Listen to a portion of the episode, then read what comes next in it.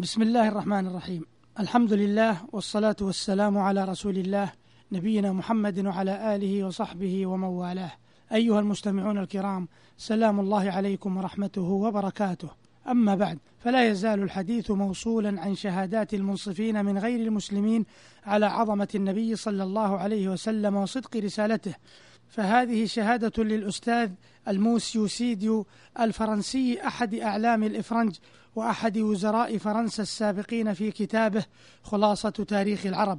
تعريب علي باشا مبارك رحمه الله. قال الوزير الفرنسي في المقدمة بعد ذكره لفضل الأمة العربية ثم أتى النبي صلى الله عليه وسلم فربط علائق المودة بين قبائل جزيرة العرب ووجه أفكارها إلى مقصد واحد فعلى شأنها حتى امتدت سلطتها من نهر التاج المار بأسبانيا والبرتغال إلى نهر الكنج وهو أعظم أنهار الهند وانتشر نور العلوم والتمدن بالشرق والغرب وأهل أوروبا إذ ذاك في ظلمة جهل القرون المتوسطة وكأنهم نسوا نسيانا كليا ما وصل إليهم من أحاديث اليونان والرومان واجتهد العباسيون ببغداد والأمويون بقرطبة في تقدم الفنون. ثم تمزقت ممالكهم وفقدوا شوكتهم السياسية فاقتصروا على السلطة الدينية التي استمرت لهم في سائر أرجاء ممالكهم. وكان لديهم من المعلومات والصنائع والاستكشافات ما استفاد منه نصارى إسبانيا حين طردهم منها. كما أن الأتراك والمغول بعد تغلبهم على ممالك آسيا استفادوا معارف من تغلبوا عليهم. وقال المستشرق دوزي مدافعا عن النبي عليه الصلاة والسلام لو صح ما قاله القساوسة من أن محمدا نبي منافق كذاب فكيف نعلل انتصاره؟ وما بال فتوحات أتباعه تترى ويتلو أحدها الآخر وكيف لا يدل ذلك على معجزة هذا الرسول؟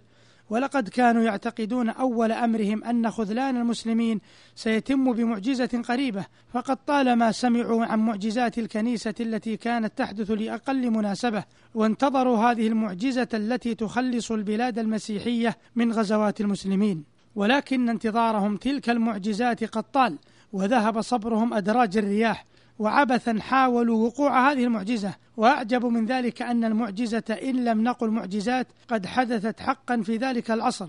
وكانت معجزات أعظم مما يتوهمه القديسون أنفسهم. وأي معجزة أروع وأعجب من أن نرى شعبا كان إلى زمن قليل في غيابة من الخمول ثم ظهر إلى الدنيا فجأة وظل يتقدم بسرعة لا مثل لها وهو يغزو الأرجاء الفسيحة وينتصر على قطر بعد قطر. فتدين له البلاد بالطاعة والولاء وتقبل على دينه من كل حدب وصوب راضية غير مكرهة. ولو أننا عزونا إقبال المسيحيين على الإسلام إلى الفائدة الشخصية أو الرغبة في التخلص من الذل والضعف فنحن جديرون أن نقرر أن من الثابت المحقق أن كثيرا من المسيحيين دانوا بالإسلام عن عقيدة وإيمان. انتهت مقولة المستشرق دوزي. وهذه مقولة لشاعر فرنسا لا مارتين يقول الأستاذ محمد كرد علي رحمه الله في كتابه المذكرات وآخر ما قرأناه في سيرة النبي محمد عليه الصلاة والسلام وتحليل عمله العظيم ما قاله شاعر فرنسا العظيم لا مارتين قال لم يقصد رجل قط مختارا أو غير مختار إلى غاية أسمى لأن تلك الغاية كانت فوق طاقة البشر. وهي القضاء على ما دخل من الخرافات بين الخالق والمخلوق وأن يعدل فكرة الألوهية المعقولة في الوثنية المادية المشوهة. وما عهد قط رجل مثله قام في وقت قصير بثورة عظيمة مستديمة في العالم لأن الإسلام بعد أقل من قرنين من انتشاره بالدعاة والقوة عم الأقطار العربية الثلاثة. ودعا إلى الله الواحد الأحد في فارس وخراسان وما وراء النهر والهند الغربية والشام ومصر والحبشة وجميع الأقطار المعروفة من شمال إفريقيا وعدة أجزاء من البحر المتوسط وأسبانيا وشطر من غاليا فرنسا. فإذا كانت عظمة الغاية وقلة الوسائط ووفرة النتيجة هي الأسباب الثلاثة التي تبين عن نبوغ المرء فمن يجرؤ أن يشبه بمحمد رجلا عظيما من رجال التاريخ الحديث فإن من اشتهر منهم لم يجيش إلا جيوشه ولم يسن إلا قوانين ولم يؤسس إلا ممالك فلم ينشئوا فيما أنشأوا إلا دولا عادية كان حظها أن تداعت أركانها بعدهم. أما ذاك الرجل فأباد جيوشا ووضع شرائع وأسس ممالك وألف بين شعوب وأقام دولا وضم شمل ملايين من البشر في ثلث العالم المعمور وزاد على ذلك أن بدل أفكارا ومعتقدات وأرواحا وأتى بكتاب أصبح كل حرف من حروفه شريعة روحية سرت إلى شعوب من جميع اللغات والعناصر. وطبع هذه الجنسية الإسلامية بطابع ثابت وقضى على الأرباب المصنوعة ودعا إلى الاعتقاد بالله الواحد الأحد.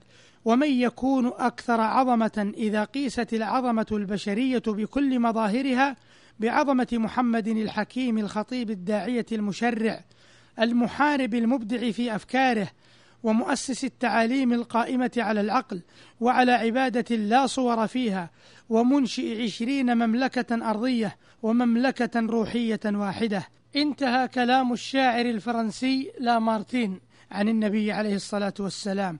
أيها المستمعون الكرام ما مضى في هذه الحلقة وحلقات ثلاث مضت إنما هو نزر يسير مما ورد في هذا السياق.